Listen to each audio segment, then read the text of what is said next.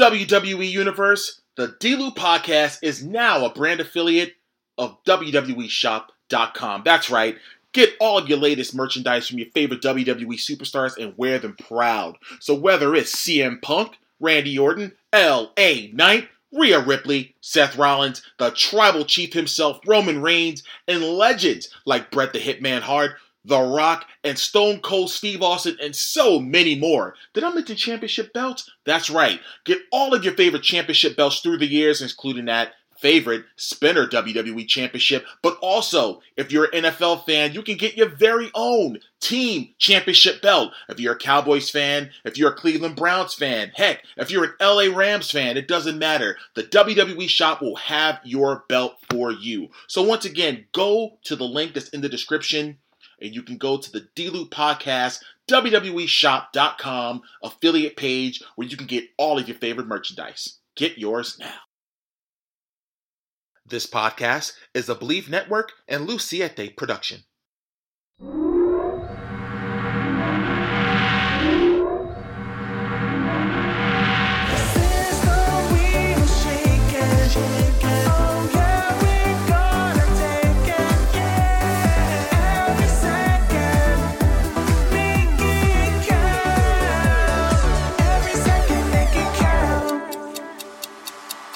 Welcome to another edition of the D-Lew Podcast brought to you by Believe Network. I'm your host, Derrick T. Lewis, and I hope the week is treating you all well as it is for me. I, for one, am glad that the football season is officially over because I just cannot take any more of my Patriots losing week after week after week after week. I'm hoping that the ongoing talks with uh, Mr. Kraft and Mr. and uh, Coach Belichick, you know, go really well this week. Hopefully, some changes can be made in regards to bringing in an actual GM who's going to really wheel and deal and get some talent in there because we're a few pieces offensively away from being a, a, real contender, in my opinion. The defense is elite. I think we have some some some major players on defense, but the offense we definitely need some skilled players in order to compete with a lot of these really good teams. So, best wishes to all the teams that are in the playoffs. I'll definitely be watching just as a football fan. No allegiances on my end. I'm just looking to see some really good football being had throughout these playoffs. But you know, on this week's episode, I have the honor and privilege of having one Missy Sampson on the show. She's one of the coaches at the world famous Monster Factory. That's where I met her, and I met her about three years ago, four years ago now when she uh, when she uh, first came on board uh, to coach, and her and I, you know, get along great. You know, she understands my vibe and things I do there, and she believes in me, and I and I appreciate any feedback that she does give me. But I'm bringing her on the show not just to talk about her wrestling career, but the talk not only coaching, but also now starting her own promotion, not just her own promotion, an all women's promotion, which has been needed in the wrestling space for a very, very long time. An all women's promotion ran by a woman. That's right. The company is called Belle 2 Bell, and their first event's coming on March the 2nd, and it will be held at the world famous Monster Factory in Paulsboro, New Jersey. So, Missy, we're going to we're going to talk about early life, talk about how she became a fan of wrestling, how she got into business, what legendary wrestler was on hand for her very first match, and so much more. Let's not wait any longer. My interview with the one and only Missy Sampson starts right now.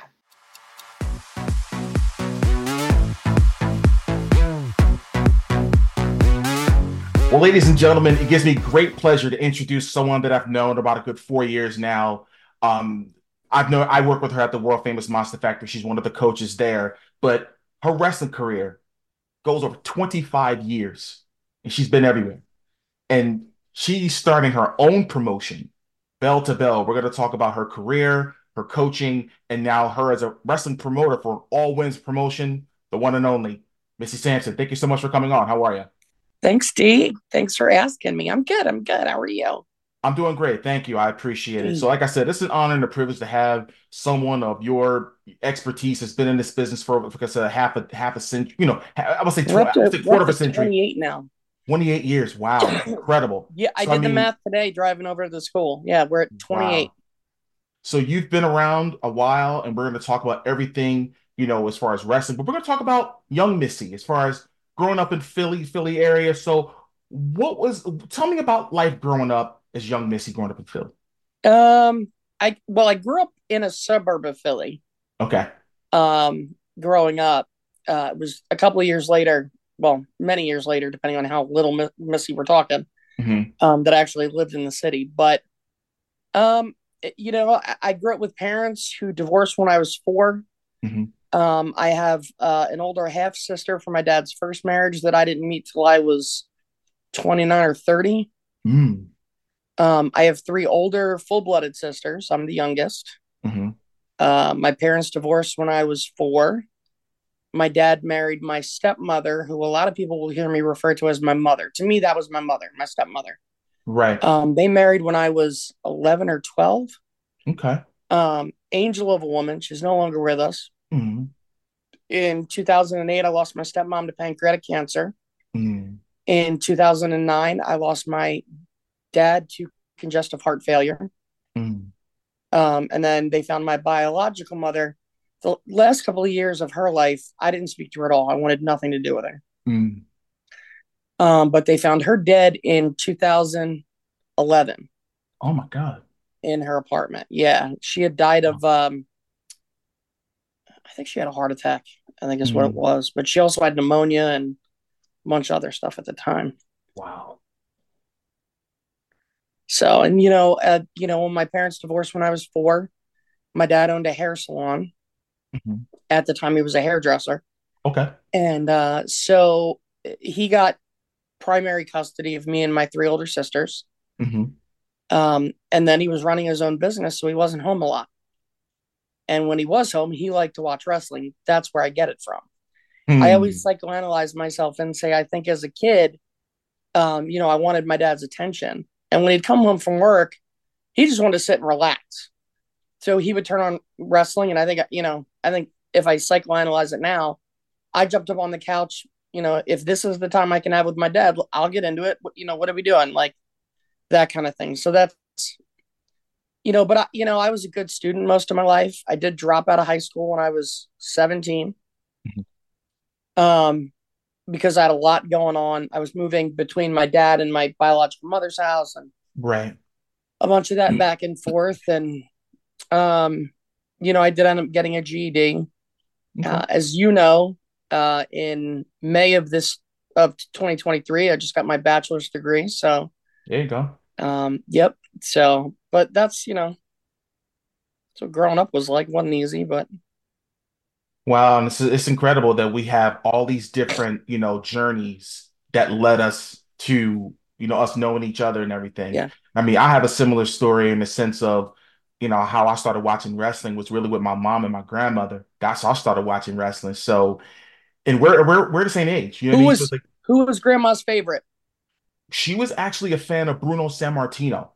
She was a Bruno. She loved Bruno, and he did special guest commentary on my very first match ever. Wow. Incredible. And I was actually, uh, when I went to the WWE Hall of Fame in 2013 at Madison Square Garden, the first person I thought of was my grandmother when Bruno got up there to speak.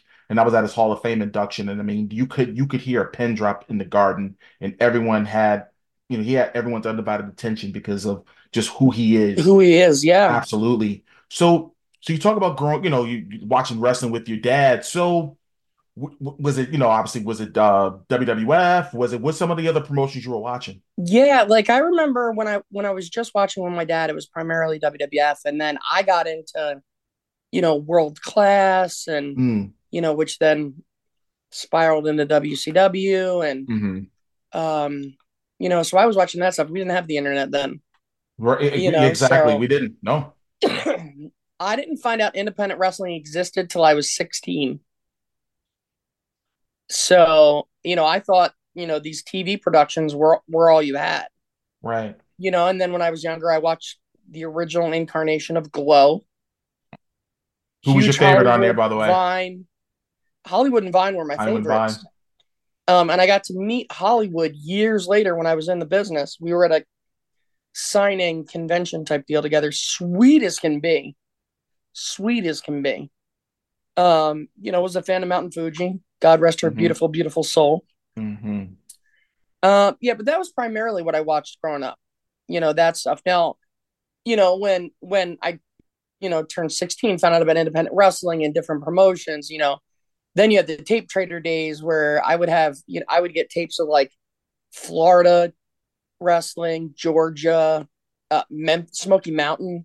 Oh yeah, Cornette's promotion. Like when right, I found right. out that there was more than these two TV wrestling companies, mm-hmm. oh my, like you couldn't keep it from me. I was yeah. That was did, the beauty. Did you want to make an appearance on my interview? Come here. You could say hi. say hi. Oh, cat saying hey. Yeah. Awesome. This is Santa. Hey Santa, how are you? That's also all black. Awesome. So so you so you talk about you know you were starting to get to understand you know you know obviously before you were 16 it was just obviously the two big promotions at the time WWF and WCW then of course you're learning about all these different independent promotions. So as you were starting when you were you know as you were getting older and everything when when did the light bulb go off when you said hey I'm gonna go learn this trade as a professional wrestler what was when was it and what school did you end up going to to to train um, so hold on one second. I'll put her over here. Mm-hmm. Lay down. I'm busy. Um, so one of the first independent, well, the first independent promotion that I found was ECW. Okay. Um, my dad's house had burnt. I was living with my biological dad at the time. Mm-hmm. I fell asleep cooking. The house caught fire. We were in an apartment. It was the summer. The apartment was like 20 minutes to a half an hour from where we lived. I didn't drive or have a car. pardon me. So I was like stuck in this apartment all summer long. Right. And I remember I was flipping channels one day trying to find something to watch because I was stuck inside. And like I was flipping channels real quick and like something I passed something and my brain went, Was that a good looking dude in a wrestling ring? so I go back and I'm watching and lo and behold, it was a good looking guy in a wrestling ring and it was ECW. Um, and it was Tommy Dreamer. I'll admit it, it was Tommy Dreamer. Was the good looking guy. Was this during um, the suspenders? Air, the suspenders? Yeah. yeah. Okay. Mm-hmm. Got it. yeah. So this was before he became the innovator of violence. violence yeah. Right. And I was like watching. I was like, "What is this?" So then, like, I found, and then I found out they taped in Philly, and so I, like, I, again, just kind of sponged on ECW. And one of my older sisters, um, I had said something to her about, I forget how she found out that I started watching it. And there was a girl that we went to high school with, and she was like, she goes to all those ECW shows. Like she knows all those guys. I was like, what? Oh my God. And so even though my dad had full primary custody, my biological mom would get visitation on weekends. Mm-hmm. So it was probably like two weeks later that we were at the mall eating in the food court. And lo and behold, but who comes up to me? But this girl who knew everyone. And so she came up to say hello. And uh pardon me. Still getting over a little bit of a cold. Oh, I'm sorry about that. Um she came over to say hello and I was like, "Oh my god."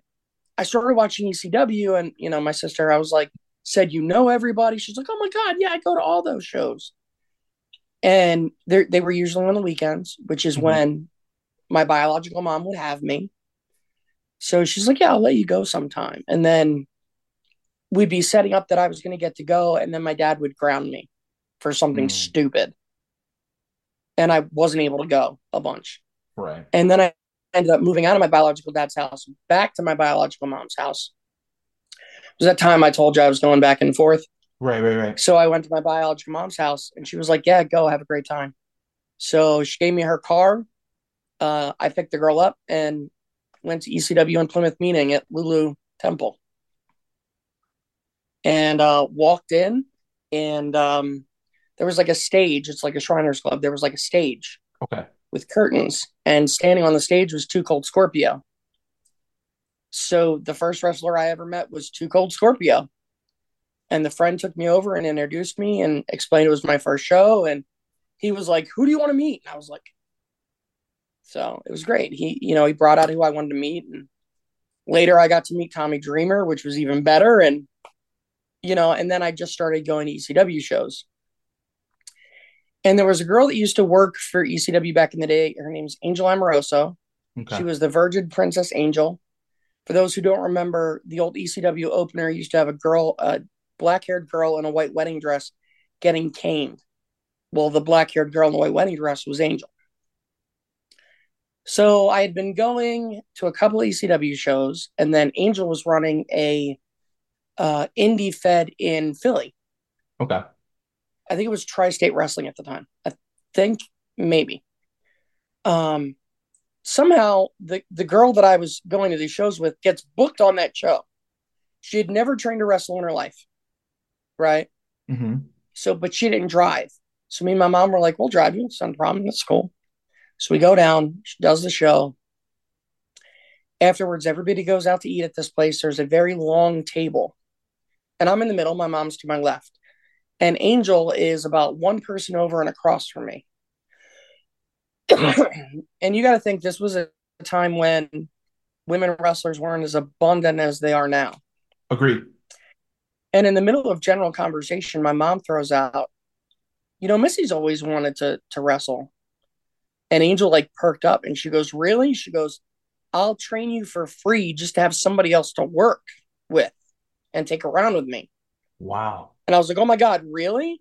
Yes so uh, I started training at a gym called Hawkins in uh, Philadelphia. It was a two car garage. There was always a busted down car in in one bay and a busted down ring in the other.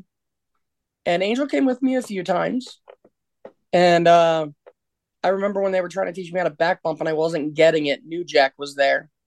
So they started like pushing me over New Jack's back. Yeah, it was crazy. um, yeah, but then Angel stopped coming, and the guys at Hawkins kind of took me under their wing. So that's how that's how I got in it. That's a crazy story, and the fact that it went from how your biological mother ultimately put out there, "Hey, yeah. you you know, she's always wanted to do this," and it just everything just it, it was all meant to happen. You know what I mean? Clearly, and I love hearing I love hearing stories about that. So now that you're training, you know, obviously you you, you know you're going. I would I would imagine every week or at least you know once a month, whatever the case. It was no, we were training like two three times a week. Okay, so as you were getting your training in, when was it that they felt comfortable saying, "Okay, Missy, we're comfortable with you," you know, getting bookings and that type of thing? How long oh, did it take no, no, to- that that didn't happen. Oh, that didn't happen. So what happened was, I'll never forget it. I was at home asleep. I was sleeping. I went to bed early. Mm-hmm. And uh, my mom comes in and wakes me up, and there was a promoter named Dino Santa. He still promotes in PA, promotes uh, Triple WA Wrestling. Okay. And he was on the phone. And I had met him through Angel, and I think I'd managed on a couple of his shows. And uh, he was on the phone. So I get on the phone, and here he was having a show that weekend. And Angel had said me and her were going to go. Now, she didn't tell me any of this. I didn't know any of this. Angel canceled and he wanted to know if I could still come and if I could wrestle. And I tried to say to him, I, am not ready. I, I wasn't anywhere near ready. Right. And he's like, Well, figure it out. Just come here. And I said, Well, I don't have a car that'll take me there. It was in Danville, PA. So he ends up setting me up. He said, Listen, can you get to the Philadelphia airport? And I said, Yeah, I live by a train station. The train goes right to the airport. He goes, uh, meet at this terminal at this time, and your ride will be there. So I ended up meeting um, his ref at the time, Dan Haney, at the airport, who was picking up none other than George the Animal Steele. Oh wow, that's awesome. Yeah, yeah. So I rode in a van. I'm in the back row. George the Animal Steele's in front of me, and then Dan Haney and his wife were driving to Danville. Okay. And I'm again. I grew up watching George the Animal Steele, eating the turnbuckle in the yeah, yeah. So I'm like behind it, looking at his the back of his bald head, mm-hmm. like being like, "What is what is going on right now?" Exactly. And keeping my mouth shut. And uh, Dan starts talking, and Dan mentions it's going to be my first match. And with that, George Animal Steele perks up, turns around, and he's like, "Really?" And I'm like, "Yeah." And we start talking, and uh, we we get to the we get to the building, and Dino comes out to greet George Animal Steele a door opens.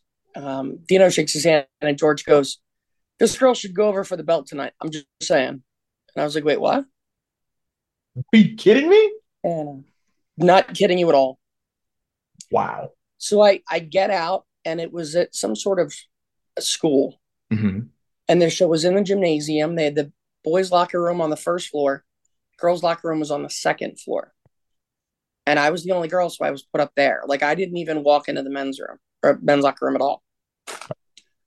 Um, and mind you, again, I was not 18 at the time. Right. So, um, so I'm in the locker room getting changed, and then the girl I was supposed to wrestle wasn't coming. So they were like, "What are we gonna do?" Um, and there was a, a, a guy who used to wrestle um, almost in like a Power Ranger gimmick. Mm-hmm. He was Ranger Seven was his name. So they bring they bring him up to me, and here we pull one of my bras under his gear, stuffed it. I used an entire tube of concealer stick on the stubble on his neck. He wore a mask, and we went out as the sister of Ranger Seven. And here's how much of a mark I am, right? So when you come out of the women's locker room, you can either go down the steps and out, mm-hmm. or it's one of those school gymnasiums where um, there's like a, a, a balcony up top. Where the, yeah, I was just about to know, say that balcony, yeah. And then the bleachers, right? And I don't know how many people have seen the old uh, Raven entrance where he comes down the bleachers. And I was still very much a mark at that point. I mean, I'm still a mark, but so I was like, no. I went over, feet over the railing, down the bleachers to the ring. Get in the ring, and we call. It was supposed to be a women's title match, and the champ hadn't showed. So here they announce it's for the title, and we had called like 30 second. It was under a minute of stuff, and I was gonna like bump, bump, bump this dude. He was gonna get frustrated and leave, get counted out, and I end up with the title. So before that happens, I get in the ring. Sister of Ranger 7 gets in the ring, which is when they announce special guest commentary Bruno Sammartino. Now I know who Bruno Sammartino is. Right, right. So I'm in the ring, nervous as hell. I'm not ready for this. It's my first match. We, I'm sorry, and you're bringing Bruno Sammartino out here to watch this? Oh my god! So the 30 seconds went good. I get counted out. They name me as the champ. They snapped the belt on my waist. I instantly rolled out, walked over to the commentary table, stuck my hand out, and introduced myself to Bruno Sammartino. And I used my shoot name, which I was not using to wrestle at that moment. I was wrestling I as it. Jade at the time, and I'm like, Missy Sampson, so nice to meet you, sir. Mm-mm-mm. Wow, that's wow. So your very first match in the business, you win the title want to buy a count out. Win the, win the title. You get a two hour ride with Georgie Animal Steele. Get commentary done by Bruno Sammartino. Yeah. Incredible. Yeah. So as you're going on through your journey, you know, through wrestling, you know, talk about different promotions. I know WSU. I know there was one that was one popular one as far as all women are concerned. Yeah. Which other promotions were you working for? Or some of the promoters you were working Any, for? Anyone that would book me. Uh, I worked a lot for Dennis Coralluzzo. Okay. Who ran uh, NWA New Jersey. Uh, you know, anyone who, who worked in Jersey back in the 90s, man, everyone knows who Dennis is. Mm-hmm. Um, he was quite the carny, but, you know, he, he wasn't ill willed. You know what I'm saying? Mm-hmm. Um, I learned a lot from that man. And, you know, and he gave me a lot of opportunity to work with different people and try stuff out. And, uh, you know, Donnie B was his booker for a while, and I can't thank him enough. Mm-hmm. Um, Dino Santa. Uh, I'm so bad with my memory, you know this. Um, you know, I, I, did work for Dangerous Women Wrestling, Women's Extreme Wrestling, mm-hmm. uh, Defiant Wrestling out of Connecticut. I used to go work there all the time. Uh, NWA Upstate in uh, Rochester, New York, OSPW in Buffalo. Uh, and worked for a company PWA in Canada, in Toronto. Uh, you know, I mean, pretty much anyone that would book me have bag will travel. Right.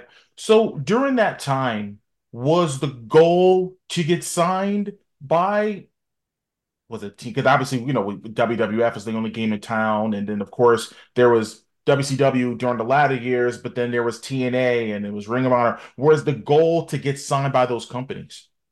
Yes and no, right? Because I think everyone's goal is to get signed by those companies. Can I help you? I'm giving an interview.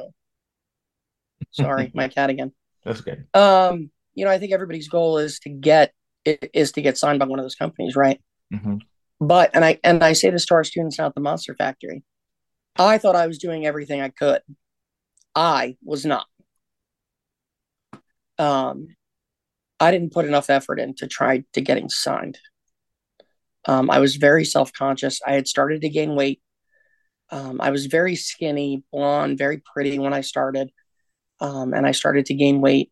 And, you know, and so I was very self conscious about my wrestling skill and things like that. So I never tried, you know, I never did what I should have done or what I needed to do um, to really go after being signed by those companies. And then, you know, when I was in my prime, when you talk about WWE, that was the Divas era. Yeah. You know, and at that point again, I'd started to gain weight. I wasn't putting bikinis on. I wasn't coming out for a lingerie contest. You know, and that wasn't what I wanted to do anyway. I wanted to wrestle. So. Right.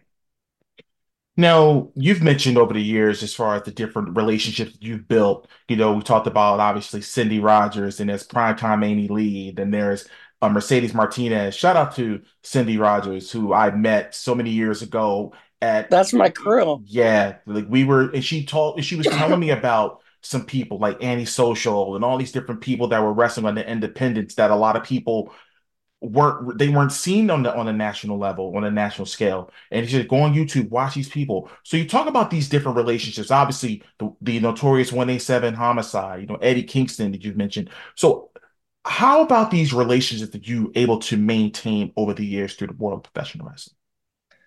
Uh, you know i'm very blessed you know i'm i'm very blessed when it comes to the relationships i've made in wrestling right? Mm-hmm. cindy rogers my one um you know, one time tag partner, one time foe. Um, you know, I, I, I traveled a lot with her. Um, I love her to death. I still love her to death. Um, unfortunately, you know, a lot of these people I don't speak to all the time anymore.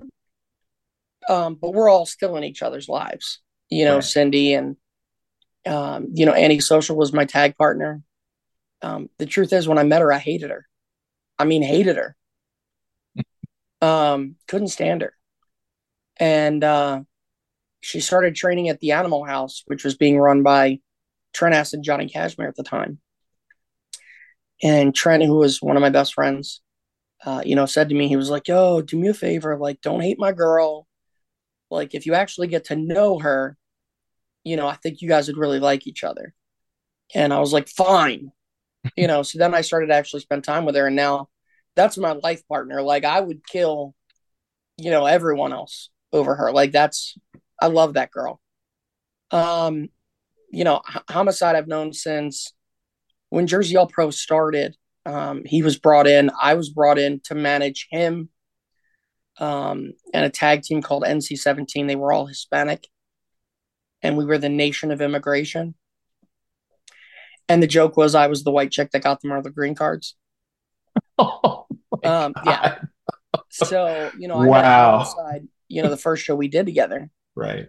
And he was, you know, he heard I was training to wrestle at the time. And um, so he always made sure I had spots on shows. And I would drive up with a carload of the boys. And in Bayonne, where they were running, right after the show, there was a bar across the street. Didn't card anybody, so it didn't matter how old any of us were. and after the show, the boys, being the boys, want to go over, try to pick up whatever. That wasn't my scene. So I remember the first night we worked together, everything went well. We go into the bar and there's like a, uh, I want to almost want to call it like a candy cane shaped bar. Okay. And on the hook part sits homicide with a beer watching the baseball game. Nobody else is around him. He's by himself. The boys now scurry off to find women, I, whatever. So I go down and I go around and the seat next to him is open. And I said, uh, hey, can I, you know, can I sit here? And he was like, yeah, absolutely. So I hop up, and this will tell you how old this is. And he he laughed about it then. I ordered myself a Zima. I'm not a beer drinker. Oh, Zima, man, that's old school. I ordered myself a Zima and ordered him another beer. Right. And he made fun of me over the Zima. And but we sat there for the rest of the night just bullshitting, talking about, you know, growing up, our families, wrestling, just everything. Mm. And then, so then, you know, when the boys are ready, we leave. And uh, the next show we come back, we work together. Everything's great. We go across to the bar. He's at the hook part of the bar again, and there's a Zima sitting in front of the chair next to him. Oh, that's cool for me. So I go up, hop up on the bar stool, and again, we're just sitting there talking all night, and not even always about wrestling. You know, uh, baseball, just everything. And uh, that's how he became one of my best friends. I love you hearing stories about that. You yeah. know, because a lot of times I even know now, like I said, I've been in the business for, for a little over five years, and it's like most of the time I don't even talk wrestling when I'm in the locker room. I'm talking yeah. other other things, you know, with, with some of the boys and the girls, you know, because like we, we there's enough wrestling. We got enough to worry about. So it's like Yeah, I can talk wrestling with you, but we're gonna have a much deeper connection if we're talking about something else. Absolutely. Absolutely. So as you were, you know, going to shows and you're getting booked, excuse me, what were some of the challenges you faced as a woman in the world of professional wrestling? Well, again, when I started, we weren't a dime a dozen. We and we were an attraction match. Right. And not every promotion wanted to have an attraction match. So there weren't a lot of opportunities for us then. And then as more women got into wrestling, mm-hmm. it was these obnoxiously good looking women and then promoters wanted to book them regardless of skill or talent. Of course, right. You know, so so those were always kind of, you know, and then trying to get a fair payday was an issue. Um, you know, so off the top of my head, like those were the real issues we, you know, we had. Wow. Yeah, it's unfortunate that, you know, when you said it, it, was not that many back then, because obviously what we saw on our television was women weren't really shown for their athletic prowess. You know what I mean? It was more or less about beauty, and there's nothing wrong with the beauty. You know what I mean? There's nothing wrong with that. Right. But I just felt as though they even now, as I look back now, you know, it's I'm just like, ugh, I cringe sometimes. I'm just like, look, you know, you know, the, the Torrie Wilsons, the Stacy Keiblers, they weren't trained wrestlers. No you know, they were models who, you know, were hired for those purposes and then were trained to do when they had, you know, the matches that they had, they were trained to do like those matches. Right. You know, and and again, that's not me slighting them in the least. Oh no, no, no, no. If no, you know, if if I had been them and and was given the opportunity, I would have taken it too. Absolutely. But you know, that's the that's the reality of where we were. You know, they you know and, and they're almost kind of back to it now where they're hiring athletes from other sports as opposed to people who want to be a wrestler. Yeah you kind of take that with a grain of salt because if you know you know. So what led to in, in regards to the in-ring part what led to you scaling back and more or less retirement as far as okay i'm going to just take a step back you know from the in-ring stuff yeah. So, you know, as I said, I had started a game late. I was getting older. I'm now 45. Um, and I had been diagnosed with a few health conditions. I have mm-hmm. uh, rheumatoid arthritis. Uh, at one point, I was on the verge of COPD, chronic obstructive pulmonary disorder. Um, I had heart surgery when I was 30. Um, you know, so all of that and all the bumps I took started to catch up to me. Mm and I, you know, I couldn't wrestle at what I thought was a good level anymore. You know, and, and there are now so many women wrestlers that the business was okay if I left. You know, like like right. it, I can go now. Um, so I had to come to the the realization that it was just time. It was just time to go. But having the humility to say that to yourself, hey, you know what? It's time to back out everything is good now. I left it better than I found it. And I think that's where a lot of people come to those. I mean, I probably should have backed out five years before I did, but uh, oh, wow. I mean, I, I held on as long as I could. Right, right, right, right. You know, and and the whole time with my family wanting me to quit. Mm. you know, they, they didn't want me to wrestle. Got it. Now, all of this leads you to being a coach at the Monster Factory. So I'm gonna tell you how that happened. Yeah, and that was gonna be my next question. Floor so I had met Danny Cage one time, ironically at a New Kids on the Block concert. We happened to be sitting in the same section. Right. And you know, you're in wrestling long enough, you know people even though you don't know them. Right. So me and Correct. Danny knew of each other. And we have enough mutual friends that we know the other's not an, an asshole. Right. Um, so I met him in person at the concert, and then uh, he invited me to like come hang out and see a Monster Factory show or whatever, whenever I wanted. Right. So at, at one point, I had stopped into the school on a training night, check mm-hmm. everything out. I think I'd come to a Factory Friday show too. Okay. Checked it out. Cool. So I had my last official match in November 2019. Okay. And I'm done. I have my weekends back now. Life's good. I'm not doing anything in wrestling anymore. I'm done. And then March 2020 hits. And, you know, the first thing that hit in March 2020 was the um, speaking out movement in pro wrestling. Yeah. Uh, yeah. So, I mean, we could do hours on that, but mm-hmm. it led to a lot of people questioning why more women weren't in coaching or or leadership roles within the industry. And um, so I'm I'm sitting at home the one day, and uh, Danny Cage slides into my Twitter DMs, and he's like, "Hey, what's your phone number? I want to call you and talk to you about something." So I send him my phone number. Mm-hmm. About an hour later, he calls me, and he goes, "Have you ever thought about coaching?" And I went, "No." and he goes, "Do you wanna?" And I was like, "Um." And at that time, he had also talked to and was bringing on board Ricky Reyes, right? Who I had known for years. That's my brother. I had also gone to training classes Ricky Reyes had led. He is a phenomenal coach and trainer. Absolutely. I can, he has the ability to break everything down to the smallest movement for you. I don't have that talent.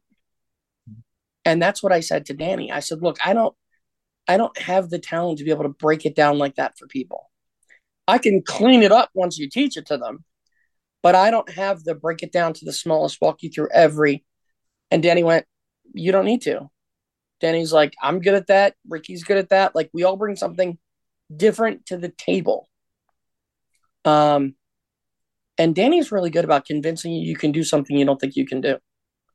I can, I can, I can yeah. vouch for that. Trust me, um, I can vouch. You know, and and he, you know, he was so like amped up on the idea that I went, I'll give it a try, right? Because I'd never thought about coaching. Because again, I didn't think it was something I would be good at you know, but but then when the guy who owns the number one ranked wrestling school in the world calls you and goes, "Hey, you want to come coach here?" Uh, then, uh, yeah. So that was March. Uh, you know, COVID had just started to roar up. Everything closed down for a few weeks. So I think it was the end of maybe the beginning of June when when the school was actually open back up again. Um, and we could go in and start coaching with protocols put into place and stuff like that. So that's how I en- ended up at the Monster Factory. And I heard afterwards that it was actually Gabby Ortiz who said to him, you know, why don't you call Missy and ask Missy to come and coach? Wow. Um, mind you, Gabby Ortiz, who I had met one time on a show, uh, we got booked for Jenny Rose was running a Fed. Okay. And we got booked in a tag match. It was me and Gabby uh, against Sumi Sakai and Vita Von Star. Okay. Uh, and I'll never. We were in Gorilla getting ready to go out right behind the curtain, and our ref goes, "Mother daughter tag team" to me and Gabby, and I go, "Normally that would piss me off, but she's so pretty that if you think something that gorgeous came out of me, I'm gonna be all right with that one." so, but we had a great time at that show. Me and her just clicked.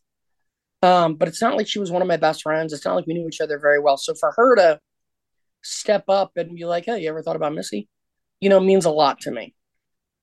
Um, and I started coaching there, and that was, yeah, almost four years, four years ago. That's crazy to think about. It was four years ago. We were completely shut down, locked yeah. down as an entire planet. It was it's insane to even think about now. But as you were starting to get to grow into your role, you know, as coach, I'm still was, growing into that role, and that's okay. But as you, it's almost especially during that time as you were transitioning into the role, I might add what was I guess what's the difference now of being a professional wrestler and versus coaching? What was the differences was, and what were some of the similarities? You know, when I when I started coaching, um, I was in the fake it till you make it mode. Mm-hmm. Um, I used to uh, train in Reading with a with a kid Matt Bomboy, and uh, he always said the best advice I ever gave him was, if you act like you know what you're doing, people will treat you like you know what you're doing. Um, so you know, at, at first, and there are still times where I feel like I'm faking it till I make it, right? Where I don't know what I'm doing.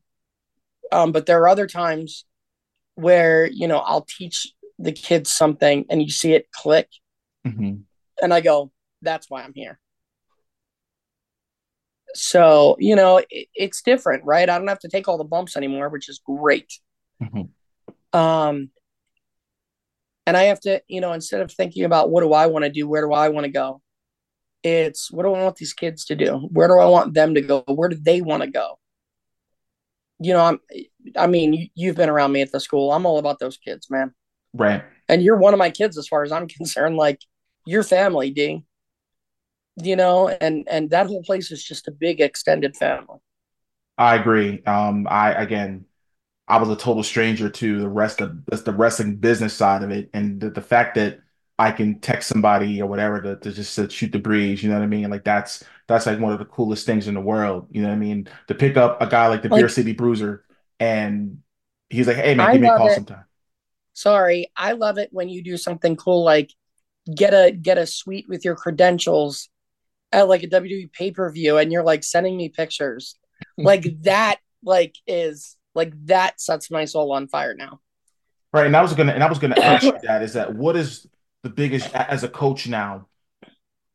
Is it more or less about let's say some of your students getting booked to another to one of the big promote in the independent promotions? Are they're doing extra work, or is it them getting something at practice at training? What's the biggest joy for you? Both. Right, because because you got those kids getting all that extra work. You know the, you know Mimi got signed to WWE. Right. You know, uh, go, you know Goldie and Brett have had numerous extra works. You know, mm-hmm. Goldie's Goldie just got booked for New Japan and California. Japan. Like that, yeah, I saw that. I, I saw the graphic. I'm stuff, like, wow. You know, that kind of stuff. Yeah, it as a coach, that's awesome. But it's also awesome when you know we we've got you know other kids at the school. I'm going to use Aiden Nitro as a, an example. Right. Who came in during our kids' camp, quiet, shy, reserved, like, oh my. And now, like, he walks in, like, he's got this personality. So to see, you know, to see how, how much coming to wrestling training has helped him come out of his shell, you know, to, to knowing some of the kids are having, you know, hard emotional times or, or hard times at, at home. Right. And coming to the school is their getaway um, you, all of it means so much to me. You know, I because again, not all of them are ever going to make it to uh, you know a TV company. Um, statistically, it just doesn't happen. Yeah, but seeing each one of them succeed on whatever level to whatever makes them feel like they've succeeded like we just had our first training class of the year last Tuesday, and I've got them right here. I had all the kids fill out three goals for themselves for the year. You know, because because I want them to see them setting goals for themselves and then working towards if you see this shaking now, the other cat's up here. Um and was petting herself on the iPad. um, you know, but but to see them setting goals for themselves and then reaching those goals like that's as a coach, there's no better feeling in the world. Yeah, I love hearing that. You know, and and and speaking of which, you know, obviously we have the docu series Monster Factory, which you can see on Apple TV. It's six um 30 minute episodes. episodes yeah. They really go in depth into what it's like in regards to on your side as far as coaching you and Dan. You know, obviously uh, the day in the lives of of, of our highlighted super of, of I call them superstars. Um, then of course they're, they are superstars. Yeah, they are, and I mean, all of us had a big part in it. So as a coach, you know, how was that experience for you? You know, having the cameras around and trying to have some filter, but then of course like you're you're coaching, you know what I mean, and you want to get your point across. When it, what was that experience like for you? When it started, I hated it. I didn't want to do it. Oh, I didn't come to the Monster Factory to be on TV. I came to coach kids. That's right. what I wanted to do. Right. So the first day we get there, um, the first day we get there and we're filming and there's all these camera guys and Dan's leading training. And at one point, the kids were lined up doing their roles. And I'm standing where I stand for this because I'm watching feet work. And uh, Zach Cooperstein, who was the director of photography for the mm-hmm. for the show, who I aptly nicknamed Sparkles later in in filming, mm-hmm. and that stuck for him. So I'm going to refer to him as Sparkles.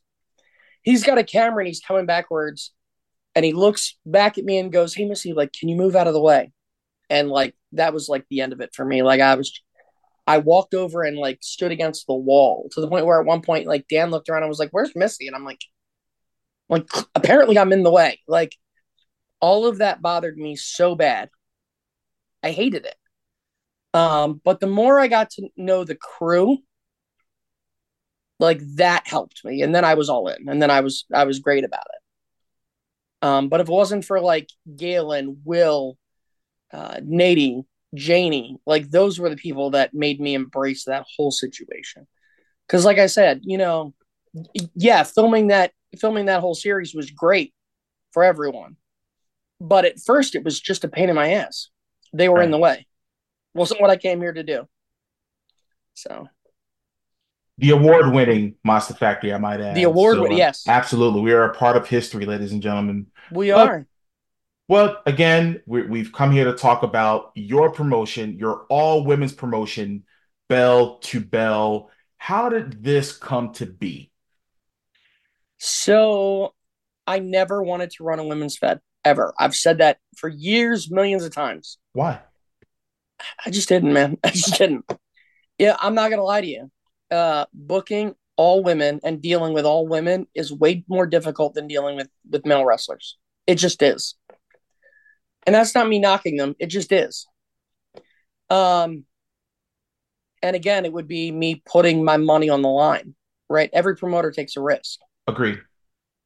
Um, and I was always like, I'm not that dumb. I'm not risking my money on that. So there was uh, a women's wrestling fed uh, running up this way, who I'm not going to name, mm-hmm. who um, I'd worked with for, I don't know, a year and a half, maybe. Okay trying to help them out, right? Because being a female wrestler, I get it from both sides. Like I understand both sides of, of that coin. So I was trying to help out. And then I kind of stepped away for a bit for months, and apparently shit went bad. And that blew up, and that Fed wasn't there anymore. And I guess some of the girls felt like they had gotten burned in that whole thing. Um, and I had a promoter in a different state hit me up when everything got blown up on the internet. Mm-hmm. Um, you know, to say to me like, you know, hey, like I'm sure you're taking a, a, you know, a little bit of a hit for this because you know you want you helped them, you wanted them to succeed. Like, but just know that like you did what you could. Like this isn't your fault. And at the end was like a little line, and you know, and if you ever decide to do anything, let us, you know, let me know. I would love to be supportive. And I was like, yeah, yeah, yeah. thanks. Uh, and then two days later, Danny Cage again makes you believe you can do things you don't want to do. Right. Um, hits me up and he goes, because you know clearly he sees all the backlash, and he says you should run an all women's fed out of the factory, keep me out of it. He's like, you can use the factory, the ring, everything we have. You run it, keep me out of it. I was like, eh, I got to think about it. And then one of the first people I called was Gabby Ortiz. And I was talking about it with her. And she was like, I think you should do it. And I said, then I got to come up with a name. And she says to me, I always thought if I ever ran a women's company, I'd call it Bell to Bell. So she wanted B E L L E to T O B E L L E. And I went, oh, I think I'm to have to steal that. And she's like, God. I said, but I'm to make it the number two and Bell, B E L L E, you know, strong woman, to mm-hmm. Bell, B L L, ring bell. She was like, oh, that's awesome. So really the name came from Gabby Ortiz. And then I just altered it slightly. and I'm like, and then once you get a name, man, ideas start going. And then, mm-hmm. you know, I had, I think I had booked the show and I was still telling people I was thinking about it. you know, but, um, yeah. So then, uh, I picked a date and a time and I cleared the date with Dan for the factory. And then, uh, I started hitting some girls up. Like, we just announced it on New Year's. This stuff, this stuff was being booked and plotted in October. Um, I just wanted to give some time for things to die down a little bit. Agree. Um, but I'd hit the girls up. You know, I knew I knew who was working. You know, like I announced everything. You know, we're filming this on a Sunday. I've announced everything but the main event up to right now. I'll announce the main event tomorrow. Um, wait, you're not going to put this out today, are you? No, no, no, no, no, not Great. Main event is Rebecca Scott versus Notorious Mimi. So I can tell you that, like, but I had, I had, I've had this show booked for at least a month and a half, two months now. I mean, I'll tell you, the second show is already pretty much completely booked. I'm waiting for confirmation from one person. Um, but that's how prepared we are. And then, you know, I decided I wanted to run every other month because so, every month would be too much for me. Right. So I got the dates I wanted to run, sent them to Danny. He cleared them all that they were available, gave them to me. So. Well, congratulations on, Thank on getting that circuit. I didn't know anything about it until I saw it on social media. And I'm just like, wow. Like I, I, I, I, followed you guys and I, I did everything you know, as far as um follow and all, all the social media platforms and everything. I but see it. I appreciate that. No, no, no, no problem. And the next question I was going to ask now, obviously, yeah. I, you know, with Gabby, you know, I, you know, you called her and you want, and she gave you the idea of the name and everything. But talk about some of the members of the roster that you have and what made them a perfect fit for this particular promotion that you're running. Um, you know, I clearly I started at home, right? So mm-hmm. I went Monster Factory first. Right. So clearly Gabby was in from the get go because Gabby will be in on anything I'm doing that she wants to be in on. Right. Forever. Um, same with Mimi, right? Like I've known Mimi now four years. There is not a, a human being with a better head on their shoulders at their Mimi. age. Yeah. And she just no no, period. Yeah. It has nothing to do with her age you know, albeit she just turned 21. That girl is so comfortable in her own skin with who she is. Like, you can't, like, I love that girl. And she's phenomenal in the ring, right? And then, you know, Monster Factory's other students. Salem was training there. Nevaeh Madonna, Stevie Brooks. Ruby O'Connor is going to ref the first couple shows for me. Then we'll transition her into wrestling on the shows. Um, you know, Clara Carrera's trained at the Monster Factory for a while. Right. So it was kind of going to home and going, hey guys, I'm gonna do this. You guys want in? yeah, anybody want to work? You know, and then I reached out to some of the girls that I'm friends with, um, that I knew that had gotten burned by the previous promotion. You know, in Christina Marie, Ultraviolet, and Rebecca Scott. Mm-hmm. Three phenomenal female talents in their own right. Um, and they also all three happen to be friends of mine. You know, and then I started looking for people who were a little local. Because again, I'm responsible for this entire budget now. Like this is all my money that I'm playing with. Right. Um, but people who I who had good attitudes, good work ethics, and just needed some more exposure. So that's where, you know, I pull in the the Avery Jackses or the Becca Wileys. Um, and then, you know, I got to talking, you know, Vicious Vicky is a good friend of mine. I've known her for years. Right. You know, she's like the it girl in New Jersey. So I'm running Jersey. It makes sense to book her. Uh, you know, and then it was funny. I happened to be talking to Jenny Rose, who people will remember from Ring of Honor, You know, she did a bunch of stuff in Japan. Like I said, she ran her own Fed for a little bit.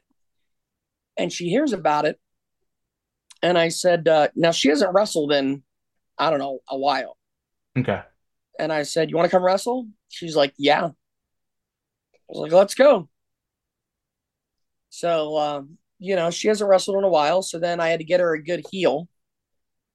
So, and that's where Valerie Verman came in. Oh yeah, good stuff. Um, I like her. She's I awesome. mean, because that girl plays heel to a T. Indeed. Um, you know, so, so that's what I looked for. Now, are all those people going to be on every show? No, no. Um, I think there are five people I've I've given all of the dates to, um, and said you're on all of these, and that is uh, I'll break the exclusive here for you, Derrick. Gabby and Mimi. Mm-hmm. Uh, oh, two people I didn't hit on. Uh, Zoe Cannon, who is uh, a student out of Jesus Rodriguez, Ricardo Rodriguez's Three, Three Legacies, Legacies, promotion. Mm-hmm. Um, I did not give this person all the dates, but Adriana Mosley is out of, I think she lives in Virginia or Delaware, but I met her working in Delaware, but she's on the first show. Um, but as far as people who got all the dates, Gabby Mimi, Zoe, Avery Jacks has them all. Becca Wiley has them all. So you'll see those five people on all of the shows throughout the year. Um, and you'll probably see a bunch of the people that are on the first show, but I'm, you know, going to try and add in some new new flavors. you know, I can tell you the second show I've got uh, KZT coming in. Um, second show I got a Harleen Lopez coming in. Sammy Chaos is coming in. Kate Thorne's coming in for the second show. Um, you know, the, the July show I just signed uh Nihir Robles from Puerto Rico. Oh, is wow. going to come in. Incredible. Uh, yeah, so you know, I'm trying to keep a good core and and mix a mix a little bit of other people in as well. Now we're talking about you. obviously you're the owner, you're the booker and everything. Owner, booker, promoter, yeah. Everything. everything ends with me. Now, will you be bringing in people to assist you with some creative? Would you be bringing some no. other? Nope. So everything falls on you. Wow. That's but that's what everybody wanted, right? Right. People wanted a female wrestling promotion run by a female wrestler. Well, now you got it. No, no, not, and I totally get. It. I was, I was talking about where there going to be other women promote as far as they helping you out. No, uh, you know, and again, for me, I, I, might be a little bit of a control freak, but that's my money. Yeah, that's my money. So at the end of the day, if I if I make it or lose it, that's on me. You know, so I don't like to let other people play with my money. So you said this you don't know, now, now I have a group of people coming in to help me on show day. You know, there'll, there'll be a handful of the Monster Factory students to run sound, to run the camera, run the switcher, work the door, work concessions, all of that, you know. But anybody you see on the show, including our ringside photographer is Jess. Um, my ring announcer is Rosaria. Um, and Rosario will be doing commentary with Savannah Ray. So everyone you see performing on the show are refs. Julie Rogan from uh, Worldwide Dojo, one of Cheeseburger students, and then Ruby O'Connor, who's a Monster Factory student, are all women. And I, I think that's really important. Talk about the potential growth of this promotion because I think and I've always been an advocate for women's professional wrestling, going back to when I was a kid. You know, being fans of like Wendi Richter and uh, Velvet McIntyre, Leilani Kai, Judy Martin, Sensational Sherri. You know what I mean? Oh, the list goes yeah. on and on of, of the women that I was fans of, you know, as a kid. Yeah. Do you see more? Could you potentially see more women gravitating towards Belle 2 Bell to saying, "Hey, I want this beat. I want this promotion to go to even greater heights than okay, we're just gonna be local, but to take it here or take it there. Could you could you potentially see that happening? I mean, anything I guess is potential, right? Right. You know, but for right now, I'm I'm good just running shows out of the factory. Mm-hmm. Um, would it be nice to make a little money? Yes. But I've told everyone if I break even, I'll be happy. Like I just don't have to pay to hang out with my fa- my friends, you know. But I, I'm doing this to give back to the women in wrestling because I feel like so much was given to me in wrestling. So this is my way of going, okay, guys, like now I'm going to bet on you guys. And here's a funny little story for you, but I have a great niece, Kayla, who is seven. Okay. And she's heard me talk that I was going to open this this promotion. So on New Year's, I'm at her house with her. I have my iPad waiting for the ball to drop so I can launch everything. Um, I was having issues getting the website to launch on New Year's Eve. Um, finally got it figured out. Website's up. She's looking at the roster page. She goes, "Wait a minute, where are the boys?" And I said, "No, no, no. It's it's an all women's promotion." She goes, "That's not fair." So I had to, so I had to explain to her that customarily it's been a boys' club and you know seven boys matches to one girls match, and this just kind of tilts it back and gives more exposure to more women that they aren't actually getting normally. But I just loved how she was like, "That's not fair." I was like, Oh man. But when I see, you know, obviously WOW superheroes, you know, I mean, a promotion for women, you know what I mean? That's more that's on the that's they have a TV deal, they're on TV and everything. I think that's great. But I think on an independent level, I think this could be major, major league for you. I want I want more wrestling, less campy shit. You know. I want I want the girls to be able to go out and be creative and show what they can do. That's what I want. That's that's the most important thing because a lot of times a lot of people are told you're told what to do you're told you're told you're told but i think for them to kind of think on their feet or share ideas with each other, you know, whether it's a match, whether it's a promo or wherever it might be. I think this can really, really help so many women in this professional wrestling industry because, like I said, when I saw it, I was just like over the moon for this because I'm like, it's about damn time. It really is because I think you see it on on some of the national TV, you know, promotions. Is like the women don't get the time. The women don't get the time. Yep. You know what I mean? And it's like, and it's an ongoing thing. And I just think this, like, you know what? Buck stops here. Belle 2 Bell is here now. And I think this can really, really set the tone for women's wrestling on the independent level. And I think and, I'm, I'm thinking it's going to get big. Well, thank, I mean, from your mouth to God's ears, but you know, and I'd be remiss not to thank people like um, my buddy Francis Leggett, who wrestled in England as Cabby, um, who the whole time I was putting stuff together naming shows, doing graphics, I would send it to him. Mm-hmm. I was mm-hmm. like, "Does this look good to the?" So you know, I got to thank him, um, Kevin Kelly, who I reached out to when this when I was still thinking about it, mm-hmm. and you know, got some really good advice and feedback from him, and you know, him telling me he said the same thing that Danny said, and that when I talked to Homicide about it, he said, he goes, Missy, if anybody can make this work, it's you. Right. You know, so those guys really made me comfortable to go, all right, let's let's do it. Let's do it. Let's give it a try. Awesome. Well, March 2nd is going to be the very first event. You know, you can get your tickets right now at belle2bell.com. And that's again, it's spelled B E L L E. I'm sorry, is it B E? Yeah, B E L L E, the number two, B E L L dot com. Tickets are starting at $5. Okay. Tickets are starting at well, five. No, no, no, no. That's a VIP upgrade to get in early. Mm-hmm. The lowest ticket to get in is ten bucks for GA. Okay, my bad.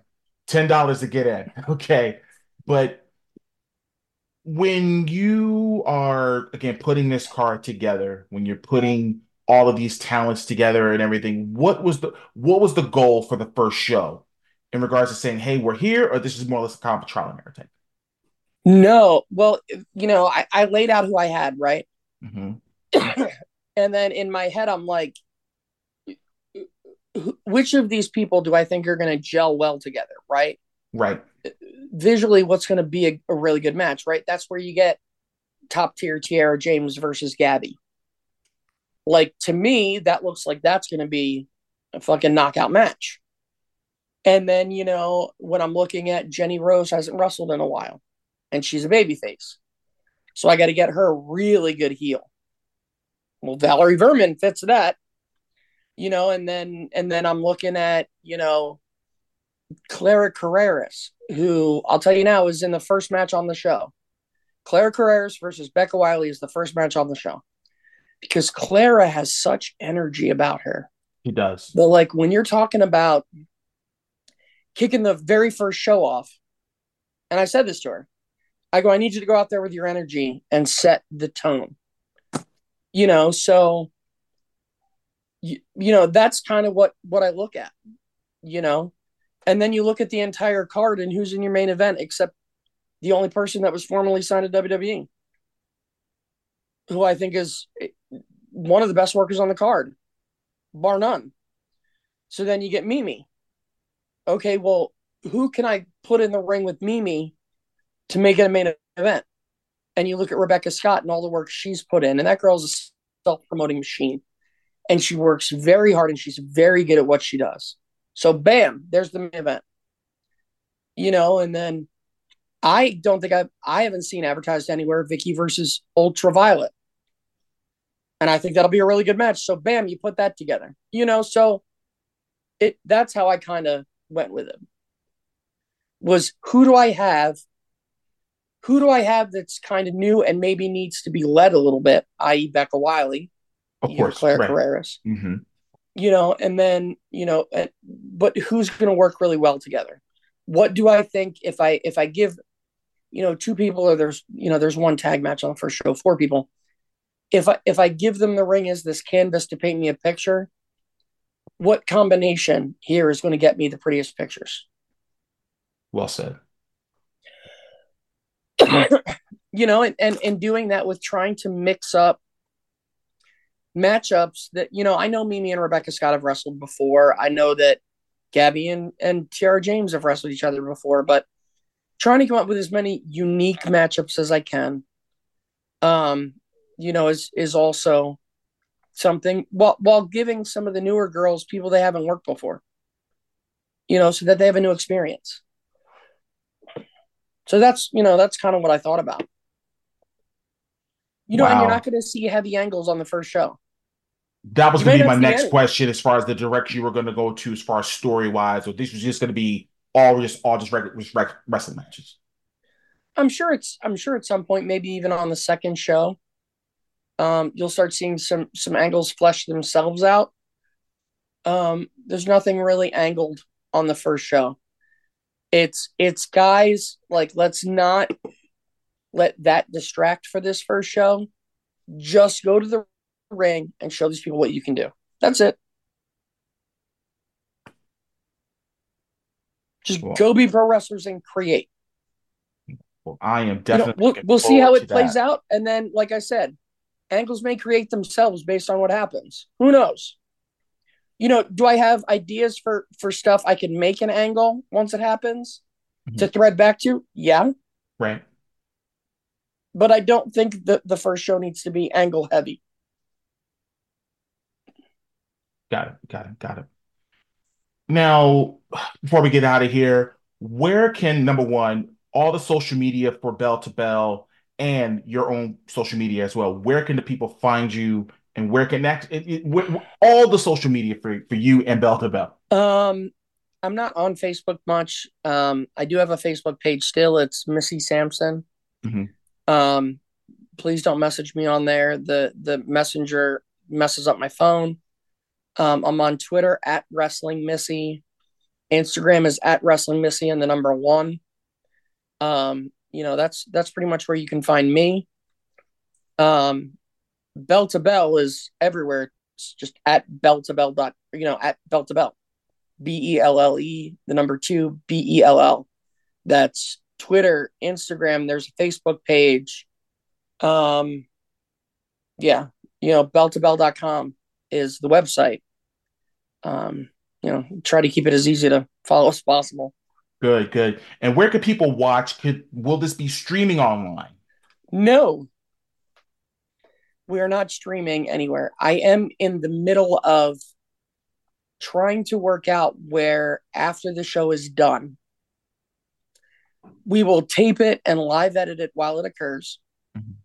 Uh, and then I'm trying to work out a. Um, the website has a, a page that says pay per view. Mm-hmm. It's a holder page right now. Um, we're trying to work out being able to then upload the show to the website for people to buy to be able to watch it afterwards. You know, whether that's right after or a day or two after, but you know, within a day or two, being able to upload it and then people can buy it and watch it off the website. That's not 100% done yet. I, that's still being worked on.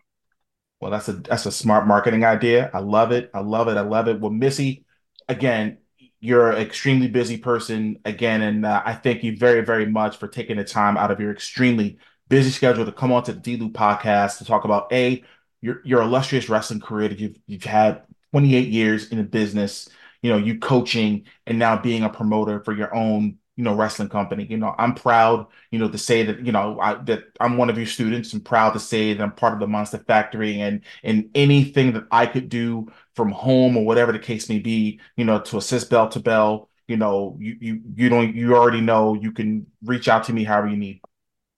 Thanks Steve. I, thank you for asking me to come on your podcast. Um, i love you. I said it before. I'll say it again. You are family to me i love you very much my friend thank you uh, for having me on and giving me this avenue to discuss, you know, my career and coaching and now Belle 2 Bell. I appreciate you very much, man. All right. Thank you. Well, that does it for this week's edition of the D-Lew podcast. Once again, I do want to thank Missy Sampson for coming on to the show to talk about all aspects of her career in the in the wrestling business, and she's welcome to come back anytime she so desires. And to all the women that's going to be on the roster of Belle 2 Bell. I wish you all the best, and I know you guys are going to knock it completely out of the park.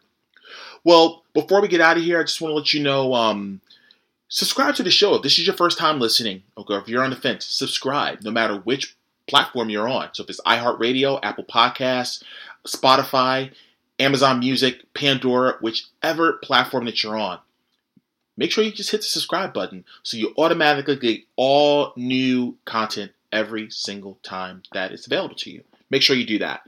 My single with Angie Starrz, Espacion, is on all platforms. The, the music video can seen, be seen on Vevo, YouTube, Tidal, and Apple Music. Make sure you do that. So, so stream the song and stream the music video as well. Do all that stuff.